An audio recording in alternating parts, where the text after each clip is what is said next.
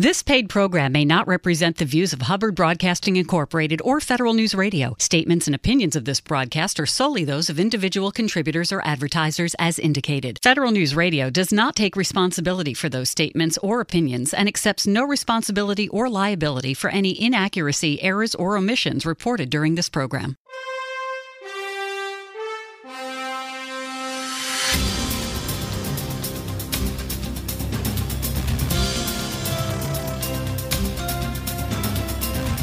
Welcome to the Business of Government Hour, a conversation about management with a government executive who is changing the way government does business.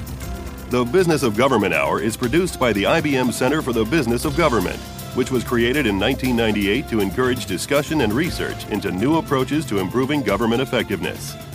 You can find out more about the center by visiting us on the web at businessofgovernment.org. And now, the Business of Government Hour. Welcome to the Business of Government Hour. I'm Michael Keegan, your host and editor of the Business of Government magazine. There are approximately 75 days between a presidential election and the inauguration of a new president, and this is considered the presidential transition period. It is a time of opportunity and hazards for an incoming administration. The development of a government wide presidential transition planning in the U.S. has a relatively short history. The next presidential administration and senior level appointees need to be ready to lead and manage the government effectively when they step into office on day one. But what are the characteristics of a well prepared, successful presidential transition?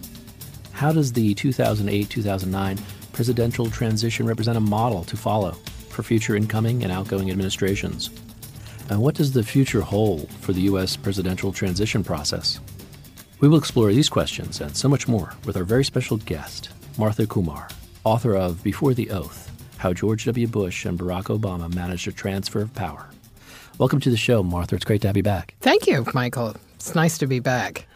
I just finished your very, very interesting and timely book, Before the Oath, and uh, let's talk about it. And what I'd like to do initially is um, set some context around the history of uh, U.S. presidential transitions and could you start by giving us an overview of the history and evolution of this effort?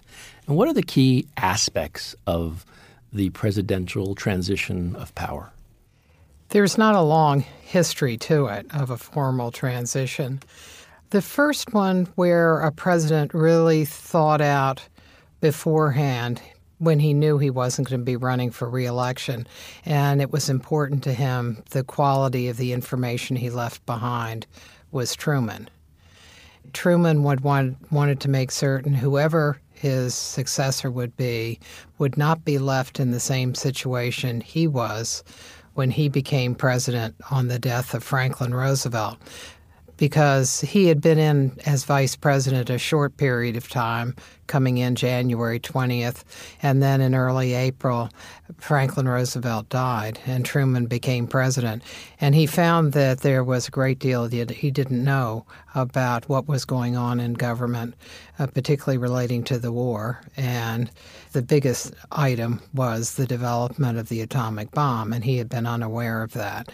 And that really uh, was important for him of what he did for his successor. He did not want that to happen to him. So, what he did after he announced at the uh, Jefferson Jackson Day dinner that he wasn't going to run for reelection, then he talked to people in the Bureau of the Budget about preparing for a transition and gathering information and because he did not want his successor to be left eh, as he was.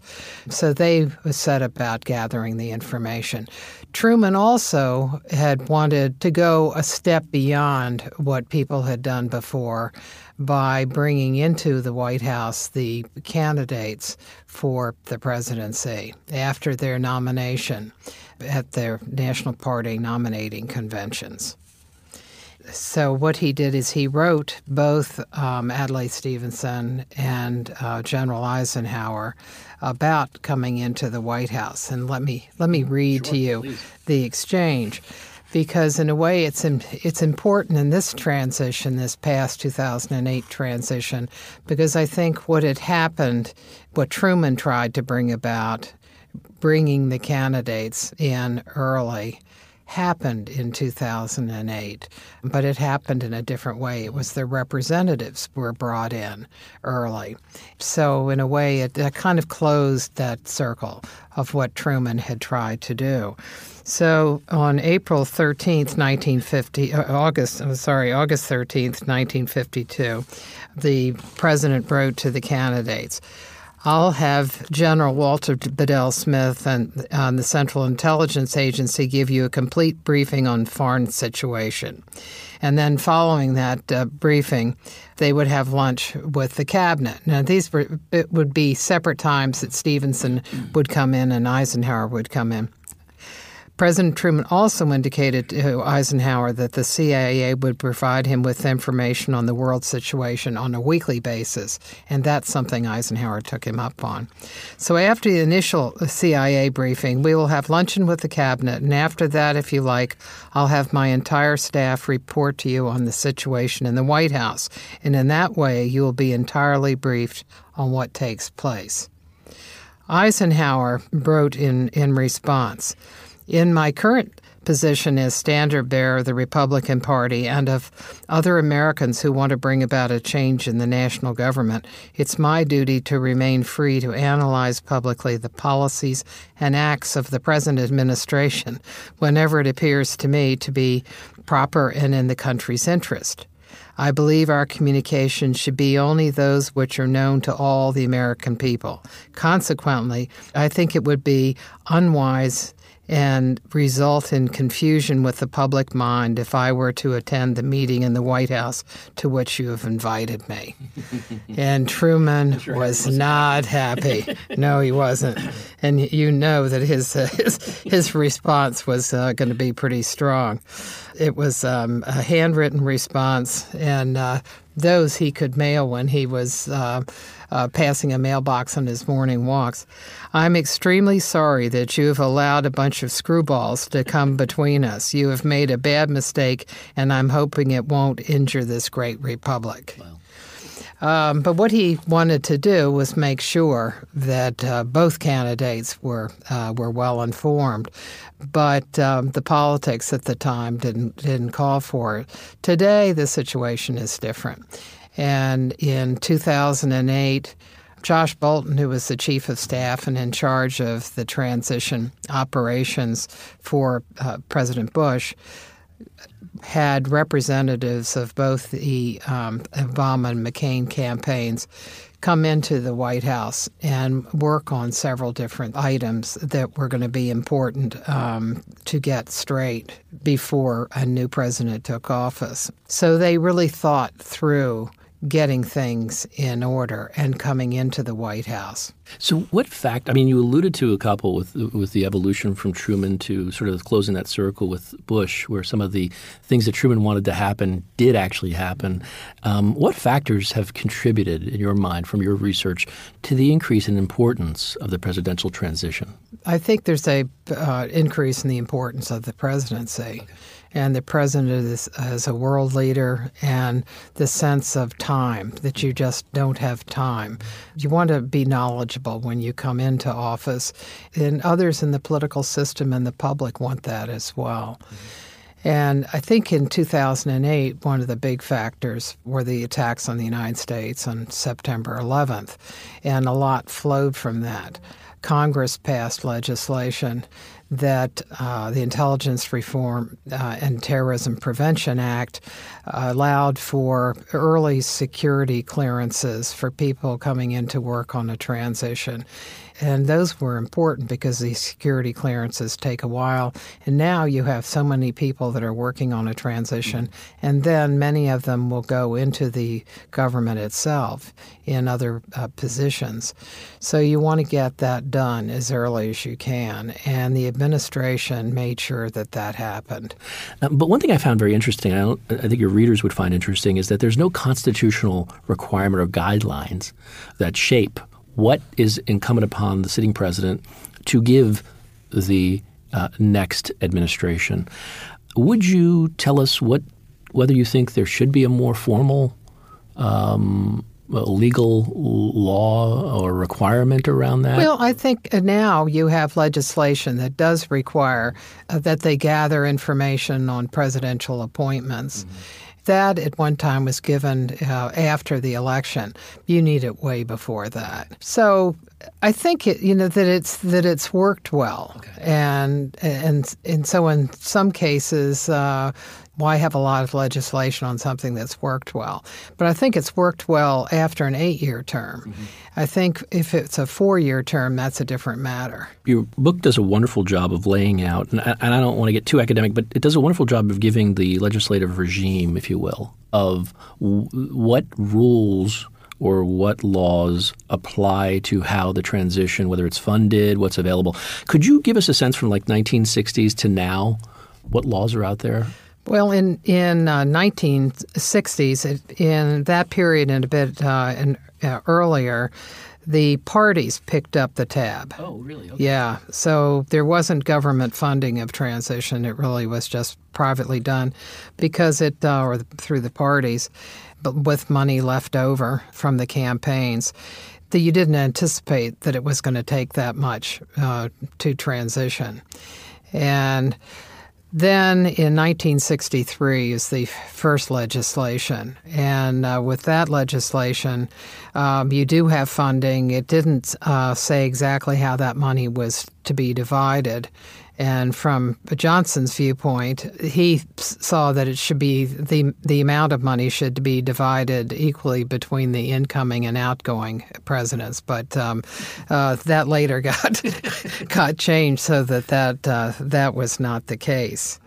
Then you have because uh, uh, the money isn't really turned out not to be sufficient, then you begin to have private funding. And so Nixon raised a million dollars uh, to help his, uh, his transition.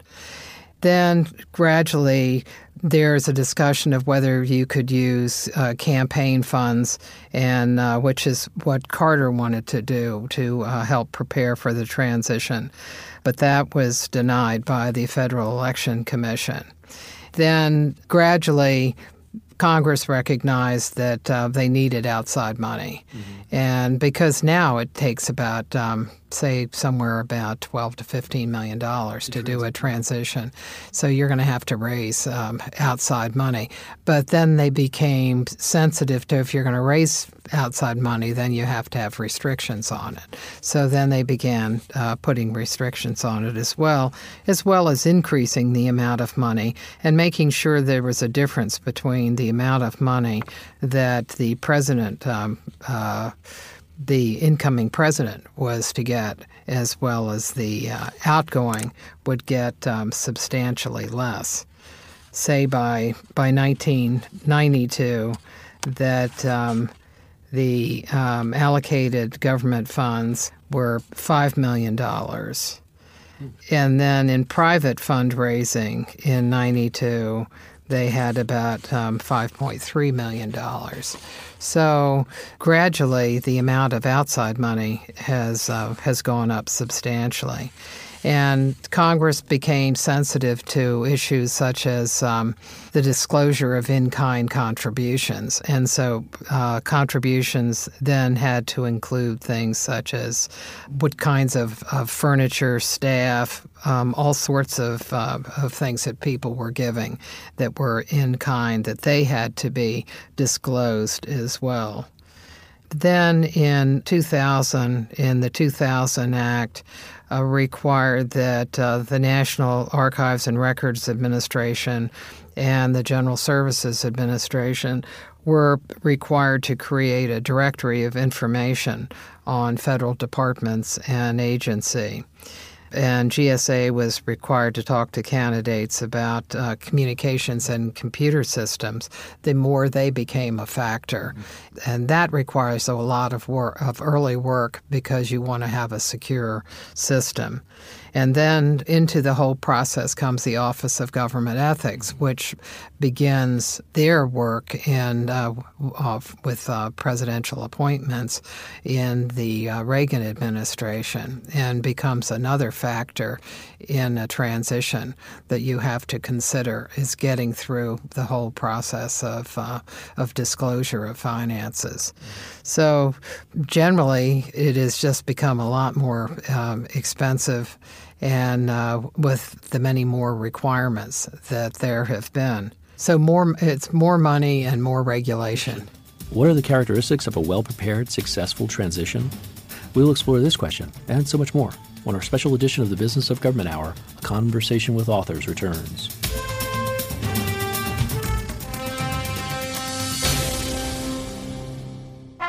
How can DoD improve its acquisition processes? Check out the latest IBM Center report, Eight Actions to Improve Defense Acquisition. The authors emphasize the urgency of acquisition reform in DoD, given budgetary constraints and security challenges, finding that DoD will need to gain every possible efficiency while resisting the temptation to buy defense on the cheap. This report continues the IBM Center's interest in better understanding and improving the federal government acquisition process. Download your free copy at businessofgovernment.org. Government leaders and managers face major challenges today, including fiscal austerity, citizen expectation, the pace of technology and innovation, and a new role for governance. These challenges influence how government executives lead today, but more importantly, how they can be prepared for tomorrow. The IBM Center report, Six Trends Driving Change in Government, offers a path forward for government executives responding to the ever increasing complexity and challenges they face today. Download your free copy at businessofgovernment.org.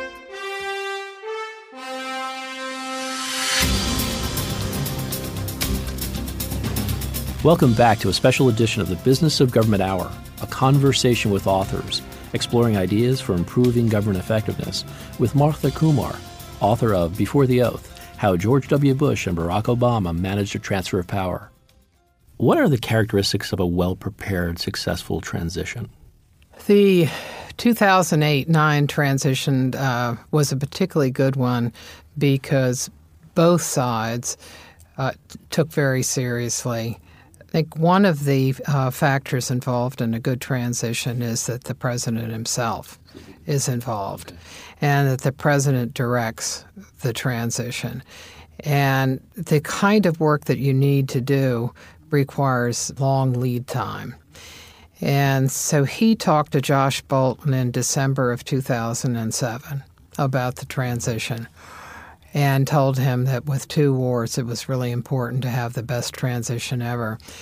Most presidents will say they want to have the best transition ever, but the question is when they say it. Mm-hmm. Saying it in December of 2007 is a lot different than saying it the November of the presidential election when you don't have time to do very much. Mm-hmm. So, with that charge, then Bolten was able to um, plan out what kinds of things needed to be done and getting a head start on it.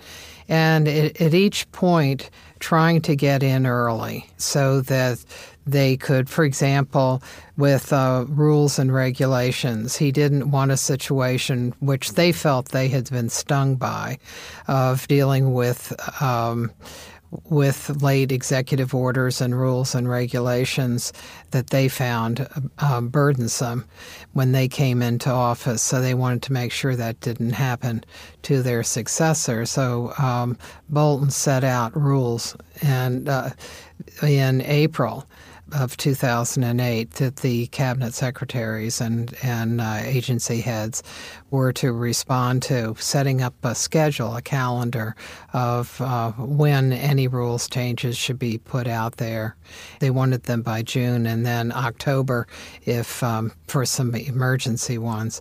And as it worked out, it didn't work out. Didn't work out. No, they uh, the, the cabinet secretaries seemed to have a different calendar and they, they really were taking the more pressing things on their calendar rather than uh, paying attention to this. And Bolten and the administration was criticized by Democrats who felt that they were doing this early so they would be etched in granite and couldn't be changed when a new administration came in. Josh Bolten said that that really was not his his intention. His intention was a good government thing, and he said it didn't work from any angle.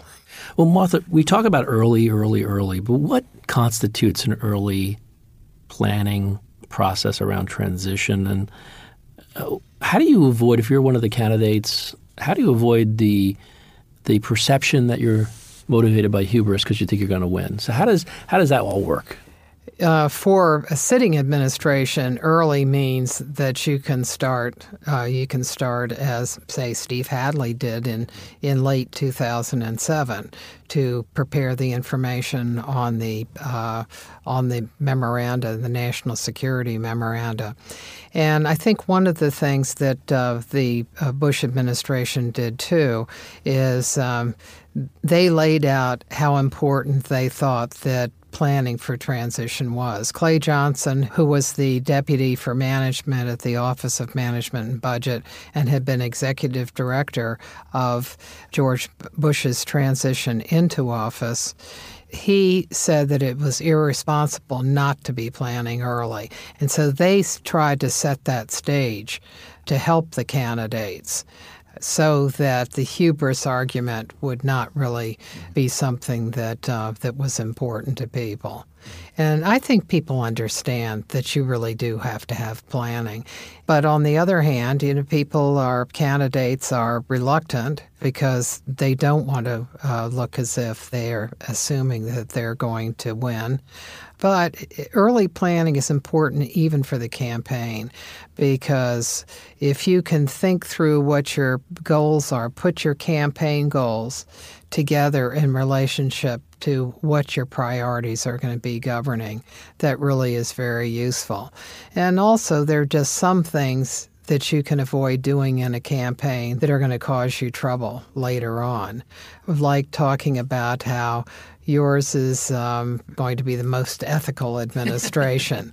I mean, that doesn't really get you any votes. And anything that happens that looks a shade unethical is going to be uh, is going to be something that's seen through the prism of the campaign. So you can see that with uh, President Obama and the issue of transparency. Mm-hmm that uh, that will often dog them. People will bring up his statements from the campaign of how transparent his administration was going to be. And once you get into office, you find that it's not as easy just to release all information that you thought you could. Their privacy, their uh, privacy considerations, their national security considerations. So a candidate could uh, avoid some trouble by seeing what the limits are on the promises on uh, on ethics and transparency. And I think also on the ethics line, when you say you're not going to have any any lobbyists, then no one has had a, a background of lobbying uh, in in a recent time. That that can cause you trouble too, because there are going to be people who have worked at uh, nonprofits who have been working on particular issues, like whether it's uh, child abuse or there's one a woman who was working in a, in a Latino organization. And she required a waiver in order to get to work for the administration because she had lobbied as a nonprofit.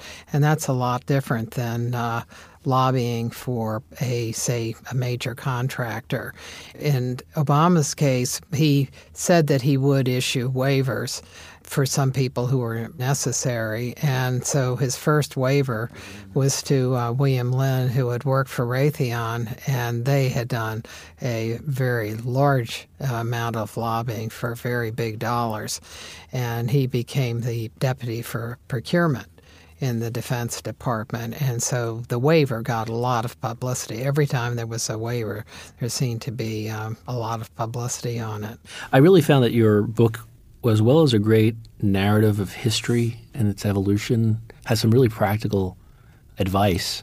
And one thing is you point out in one of your chapters the 10 ways, we don't need to number them, but you can give it, it's just the 10 ways an effective transition benefits a president and how the presidential transition is really, if it's successful, how important it is for establishing your direction of government going forward. So, could you help us understand maybe some of those ways? Right. Um, it um, a transition allows you to take advantage of the goodwill that is out there. When a president comes into office, there's a substantial amount of uh, goodwill. If you can see it by looking at the percentage a president won by, and then look at the early Gallup polls once he comes into office, and you see a rise in the percentage of people who are supporting him. So, uh, Martha, one of the things I, I found out and really enjoyed about your book was its narrative history, but also its practical advice. And you have you identify ten ways an effective transition benefits a president and how having effective transition, a successful transition, can actually set the course of the president's governance directions. Can you elaborate? Continuity in government is important. And you don't want your uh, enemies to uh, take advantage of a time that is fragile. A lot of things have made it um, difficult when a president uh, comes in that there may be situations that they were unaware of like, for example, when uh, Clinton came in, we had troops in Somalia, and they were there on a, a humanitarian mission, but it uh, turned out that we became the object of jihadis. Mm-hmm. And then it took him about a year to pull out. We had um, an attack on the World Trade Center that happened early on.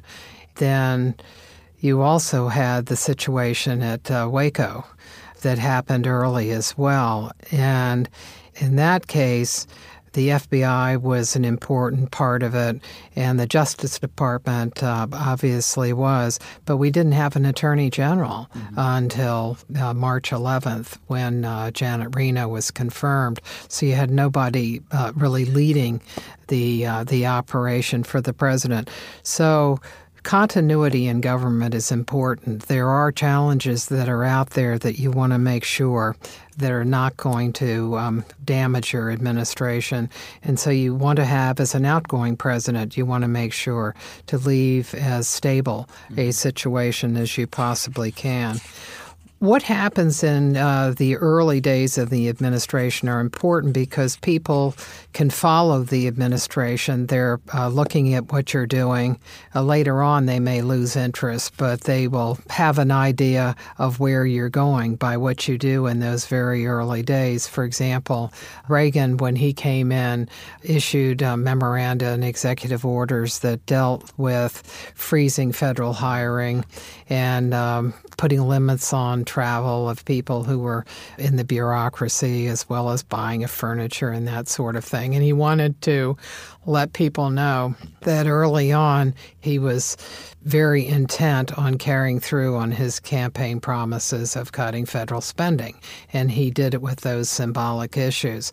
In President Obama's case, when he came in, legislation that he had early on became very important for all of his administration. Lilly Ledbetter Fair Pay Act was uh, was the first bill that he signed, and he signed that just a few days after coming into office.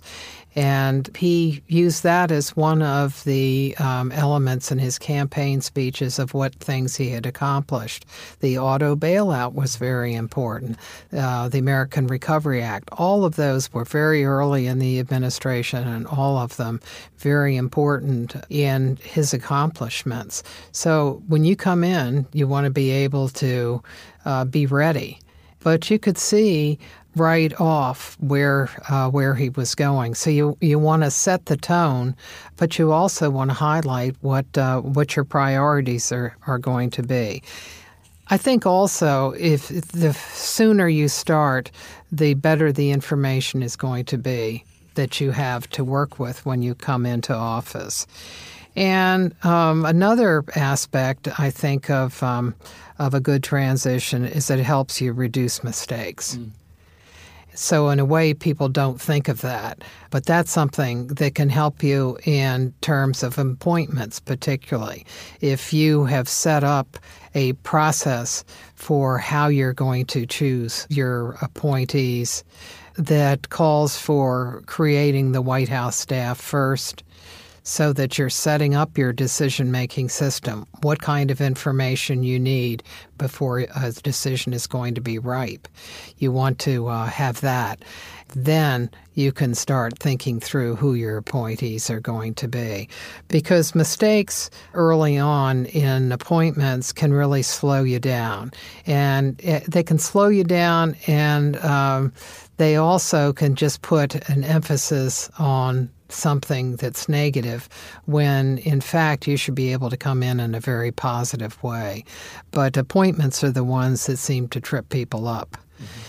Also, another aspect of how a transition can help you is setting up effective working relationships. Mm. One of the things, and it seems a small thing, but it was important that President uh, elect Reagan did, is he gave a dinner during the transition period in Washington at a uh, fancy club and had uh, as guests not only people who he was going to appoint and Republicans, he had the Democratic leadership. He had uh, other Democrats as well. He had people like Robert Strauss, mm-hmm. a very strong uh, Democrat, and um, people that uh, were heading interest groups, people who were important to the Washington community, uh, news media people.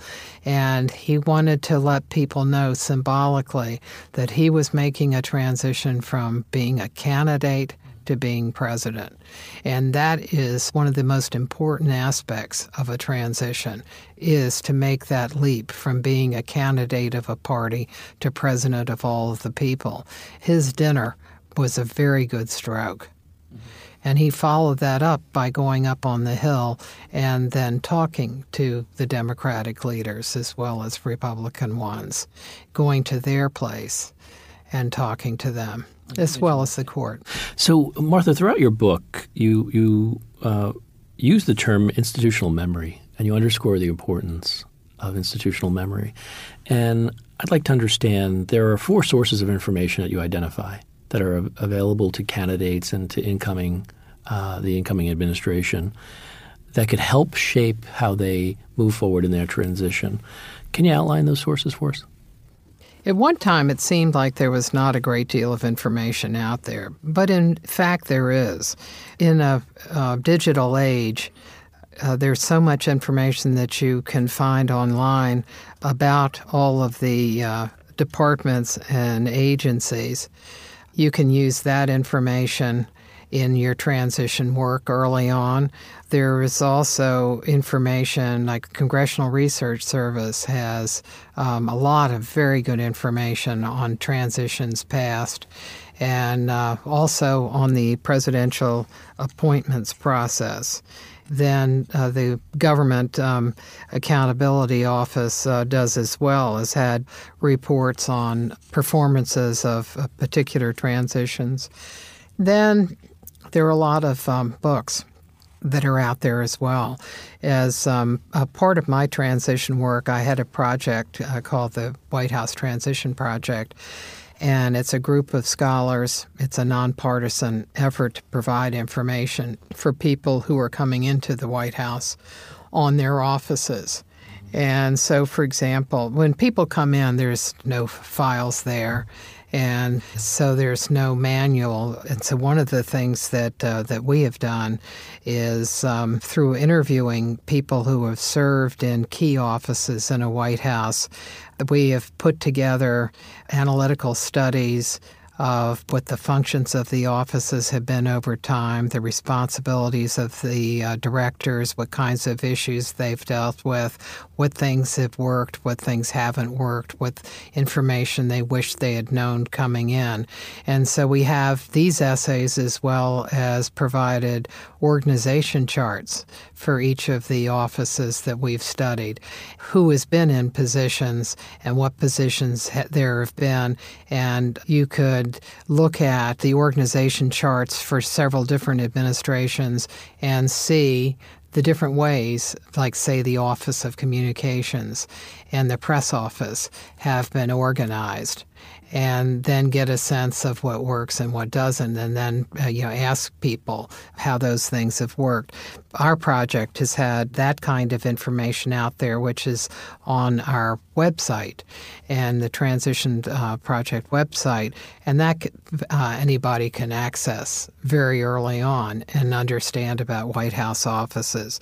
They're scholarly uh, publications. One of the things, yes, that we have done is given about 25 to 30 books that relate to White House operations and to transitions to the transition offices. And we've done that uh, early. And one of the things also is after somebody comes in office, those people are still available people who have been there before are still available. I mean, you can look at the White House visitor logs and see who from the past has come in from in this in the Obama administration who has come in to see the president and his top aides who have, have served there before. So, for example, John Podesta came in pretty frequently, and before he came in actually to work for a period of time. There are others who come in too, particularly if there's a, a crisis. They may bring back people who have worked in the communications and press areas to get their thinking. And then sometimes uh, people just do that by phone as well, that they feel they can easily call up one of their uh, predecessors. And one thing about it is that people don't talk. They don't talk about coming in and, and talking to their successors. They recognize that it's important that people who are in office have that ability to talk to people without their going and discussing with the press what the people in the White House wanted to know.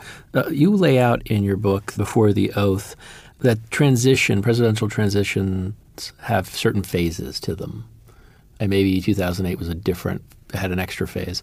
Could you give us a sense of the maturation period or the evolution of the transition cycle? What, what does it go through?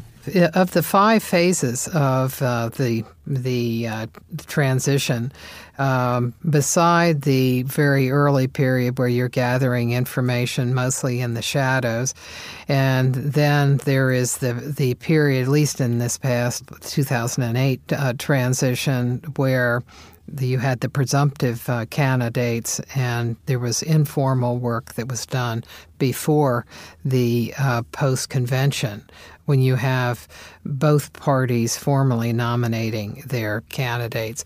When that happens, then now, particularly with uh, new legislation, then there is going to be help from the General Services Administration in uh, creating a office space like they did for Governor Romney uh, when he was running, and he had GSA had uh, had space for him, and then you know, they set up the uh, secure computer system. Then one of the aspects um, uh, through this whole time period are the kinds of intelligence briefings you get. Then you're going to um, you're going to start getting intelligence briefings, and they are not going to give you everything. And in fact, you don't get that until you come into office. Then you get ones that are you know going to give you sources and methods, but you're not going to get that at any point uh, beforehand. So, post convention, there's going to be a lot of operation that's done because then you can uh, do your agency review teams, mm-hmm. get that all straight so that when the election comes, then after that, you can get all the information that you're going to need. The final phase is going to be once you get into office, and then that's the uh, fifth phase where you come into office and then you roll out all of the initiatives and the personnel choices that you had planned on. Although with uh, personnel, you're going to lay that out uh, before you get to the White House. What's the difference between a policy working group and an agency review team? The policy working groups uh, during the campaign uh, were working on particular issues. Yeah. And so some of those policy people then ended up working on agency review teams as well. Yeah. So with the memorandum of understanding, then once that is worked out of what kinds of information because it has to be in sitting administration has to decide what kind of information they're going to allow people to have. And then the incoming wants particular information maybe that the sitting one what doesn't want to uh, provide. But those were easily worked out. And so they have to have a way of of resolving any disputes. And they uh, they did do that through their MOU, and that was signed the Saturday after the election, and which is early, and that was because they had worked through it. What does the future hold for the U.S. presidential transition process? We will explore this question and so much more when our special edition of the Business of Government Hour, a conversation with authors, returns.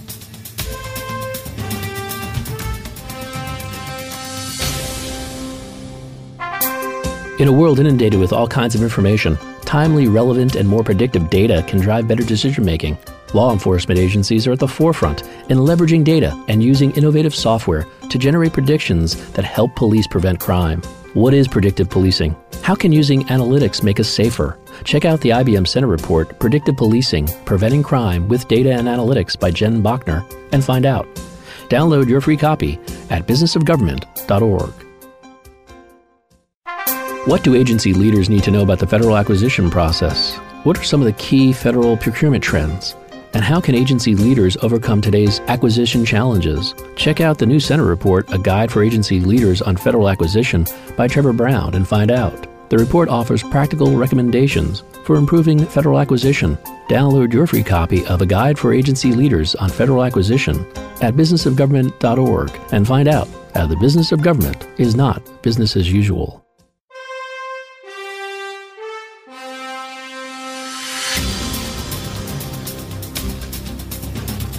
Welcome back to a special edition of the Business of Government Hour, a conversation with authors, exploring ideas for improving government effectiveness, with Martha Kumar, author of Before the Oath How George W. Bush and Barack Obama Managed a Transfer of Power. So, you know, one of the things you point out, and you mentioned about some of the hiccups that some of the uh, incoming presidential administrations have dealt with, is around appointments. And I, I, wanted to get a sense, maybe not necessarily the transition, but just, just your your experience in this area. Why is that the case? Has thing has that changed? Has there been some reform around nominations and presidential appointments? And what's what can we expect in the future? One of the things to take into account is that we have a lot more people to appoint because government is um, the layers of people that um, are appointed, the requiring Senate confirmation, have increased. Now, there's legislation that decreased it mm-hmm. to some extent. They took out the PAS positions uh, that were councils and departments that did legislative affairs, did communications. They decided that they actually did not need Senate confirmation because it's hard to staff up a department and have all these positions, have all the policy positions, and then have those process positions as well have to go through uh, through Senate confirmation. Their hurdles have become higher. But I think one of them is because of financial disclosure. Mm-hmm. That slows you down. Then one of the things you don't want to have happen is you don't want any um, nominations to blow up on you because that's going to be a lot of bad press, loss of momentum, loss of goodwill. And so you have to work on preventing trouble.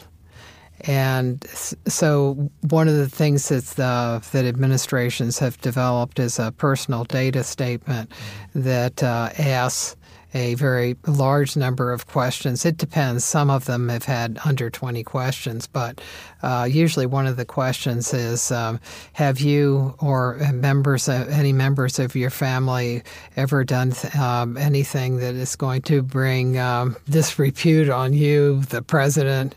So a lot of things fall into that category. So the process now of appointments is very intrusive. Mm-hmm. You know, in an earlier time, people didn't care as much about uh, the personal backgrounds of people. Today, that that is true, and that deals with things like um, who you've employed, what tax troubles you might have had. I think people sometimes just don't think that something is relevant and then they find out like you know who they hired as a domestic help, mm-hmm. and uh, they turned out to be undocumented, and uh, that causes a big issue. So then that becomes a question that is going to be asked of everybody else. So you have, out of experiences, particular experiences, you have more and more questions that are asked. So the process uh, takes a long time. And I think early in the administration, they were spending a lot of time trying to deal with financial crisis. Anytime an appointment um, is causing you trouble, then that's going to slow the momentum, particularly in uh, in that department. Um, if it takes some while to get somebody in, then um, then that's going to um, uh, cause trouble all the way down the line. You mentioned in your book that the, the one of the benefits of getting together earlier uh, in the pre-convention and then post-convention was these folks got to know each other. Uh, both the Bush administration, outgoing, uh, national security is a good example of that, or or crisis training kind of thing. So there was a terror alert, which you start off in your book on inauguration day 2009, and I'd like to talk about that. How did the Bush team and, and the Obama team work together in addressing this issue, and what lessons were learned from this potential crisis event? It was a, um, if, when you look at the cover of the book, I have um, a picture of Bush and Obama walking out of the uh, out of the White House from the coffee they had had, and, and, with their families and and Vice President, both incoming and outgoing, and they're on their way to get into the limousine to go up to Capitol Hill. Before that, you had while they were in the blue room, all of them having coffee in the Situation Room. They were discussing the threat on the inauguration. The threat, fortunately, never materialized, but it was uh, something that had concerned them for, for several days. It came up all of a sudden and then vanished. And the threat was um, from Al Shabaab. Mm-hmm. There was an alert that it was put out over the weekend that mentioned Al Shabaab. And um, they thought that it could be um, an IED, mm-hmm. but something that uh, probably wasn't going to be close to the president, would be further back on the mall area, but something that could possibly kill people. So they had to uh, work through that and uh, think of um, what some of the alternatives were they went through um, a possible um, crisis and discussed uh, the, what kind of resources alternatives there were. And the more that people can get together, I think that's one of the lessons of this transition is the better it is. That if you have um, if you have information provided on paper, that's really important to have about how things work, but you can really discuss it in detail when you get together. Well, Martha, in D.C., policy formation, the policy side seems to, tends to get much of the focus, the sexiness of policy development, with management and the implementation of policy really taking the back seat. From your perspective, why does management take a back seat in D.C., and what can be done to put it at the forefront and raise its station? With Republicans, it tends to have um, uh, to have more of a be more of a priority than it is with Democrats. But I think in this administration, one of the things that happened was even if they had had a strong management agenda, um, that they had to deal with financial crisis, and that was just crucial. It was indeed a big crisis, and I think all of their other priorities had to take a back seat, although they, you know, they had um, uh, queued up um, a number of items like uh, Lilly Ledbetter, and but then they had to do the auto bailout and do the Recovery Act, and so I think that they were so involved in the policies that they had to uh, to uh, develop and then implement that um, management as a separate issue just didn't seem to um, to get a toehold. I think generally it's just uh, um, it is so crucial to everything you do, but people often work on a uh, a calendar of, of you know what's happening next week, what's happening uh, next month, and not thinking about um, how they're going to implement all of it. One of the things that you've seen in this administration is a large number of, of people who are acting heads of of uh, agencies and um, and deputies, and they don't have the same kind of position that someone does who has been confirmed. And um, I think that has been a problem when you look at the Office of Management and Budget, and it's constantly been used as a farm team. and so, you know, somebody does very well, um, like Sylvia Mathews, and, you know, she's, that's right, yeah. Jeff Zients and uh, ends up at the uh, the White House, and and so that's um, unfortunately um, that's happened to um, an agency that's just particularly crucial to government because the uh, Office of Management and Budget is uh, uh, knows and is responsible for all the programs and, and people in the government, which is is why the people who are there and have done well uh, can be shifted kind of anywhere in government. But you know, you want stability in that operation. Um, and, and, there's a marked difference because uh, you worked with Clay Johnson. You, I know you had him uh, discuss uh, your efforts in the book, but Clay stayed as deputy director for the duration, yeah. and it's a marked difference between administrations. Yes. So there was that continuity, and he pressed the PMA, the President's Management Agenda at the time, as opposed to having a farm team, as you as you pointed out. And I know, uh, you know, situations, events take hold, and you need to make sure you have the right people in place. But management can take a backseat if if you're overcome by the day's events. That's true. Yeah, yeah. and um, and you pay for it. Yeah. And uh, um, healthcare.gov being one example, I would think. Yes, and I think one of the things that um, uh, that was important to um, to healthcare.gov was, and, and there are issues there. Uh, it shows the difference an individual makes. That um, Tom Daschle was to be the Secretary of Health and Human Services, and he also was to have a position in the White House. I mean, as an experienced uh, Washington person, um, uh, both a House member and a, and a senator and a leader, um, and somebody who worked on health care issues, he knew the importance of the White House as far as the engine for policy. And so he wanted to have that spot so that he would be close to the president and uh, be able to handle the issue um, in a lot of different ways. And um, both his, his, with his uh, his knowledge of the issue, his knowledge of government, and of the knowledge of the whole health community was going to be critical. And I just can't imagine that the same thing would have happened if um, if he had been running it. So, um, what's next, both in uh, you know presidential transition? More importantly, what's next?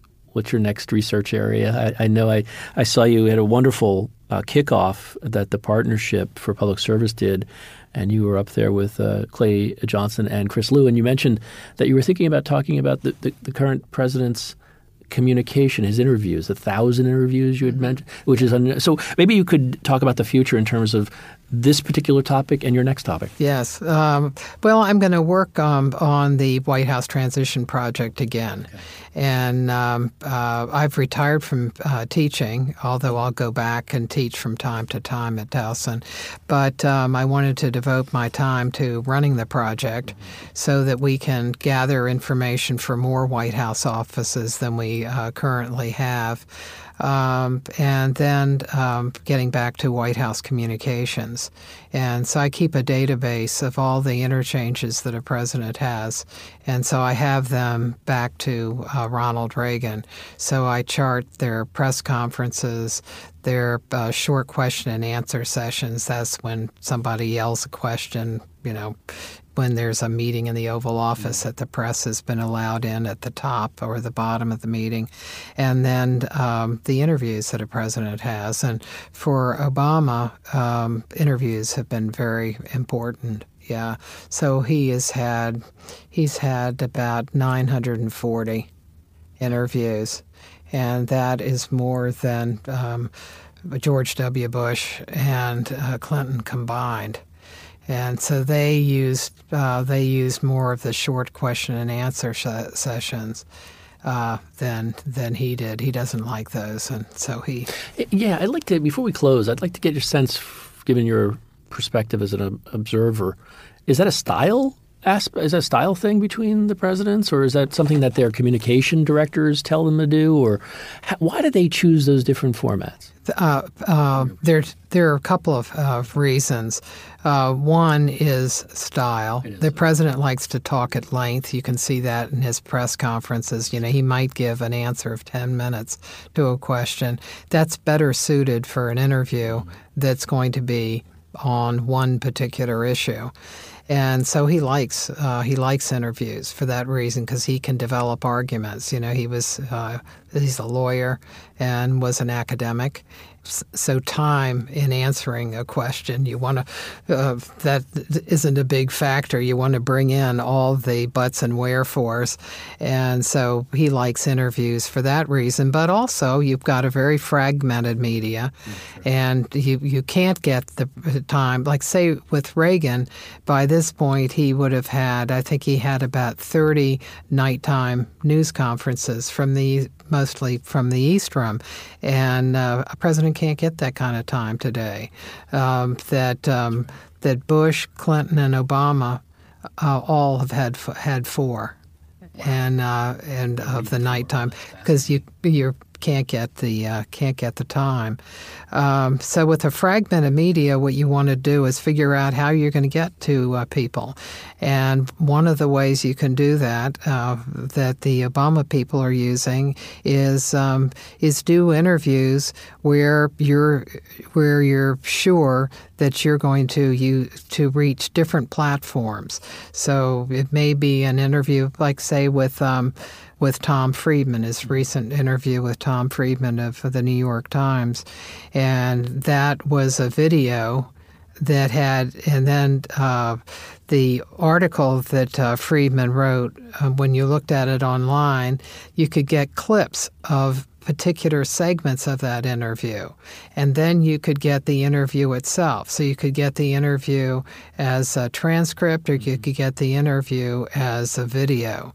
And so, how um, how the interview is promoted is an important thing for the White House. So when President was doing his um, his uh, pressing for trade legislation and the Trade Promotion Authority, he wanted to reach Democrats who would normally support him but who were against him on this on this issue.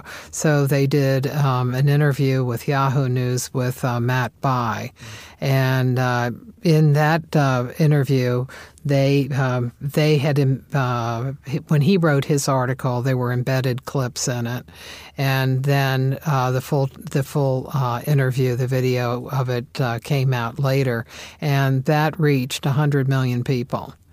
And uh, because now it's worldwide and you can reach people worldwide.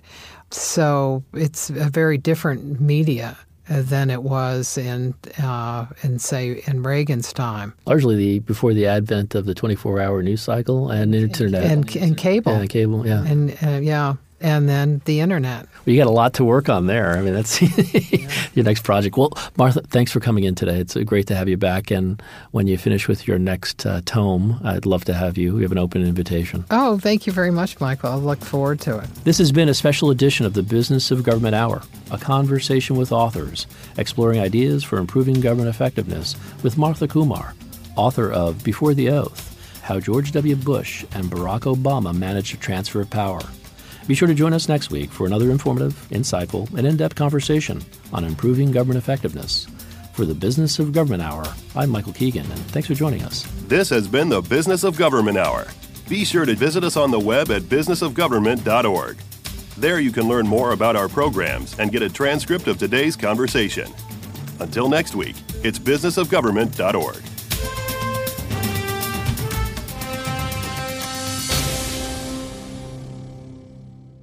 What are the requirements of the Digital Accountability and Transparency Act of 2014, the DATA Act?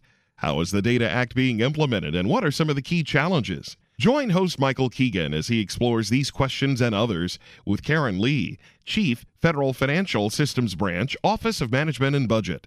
It's next week on the Business of Government Hour. Tune in Mondays at 11 o'clock for the Business of Government Hour on Federal News Radio, 1500 AM.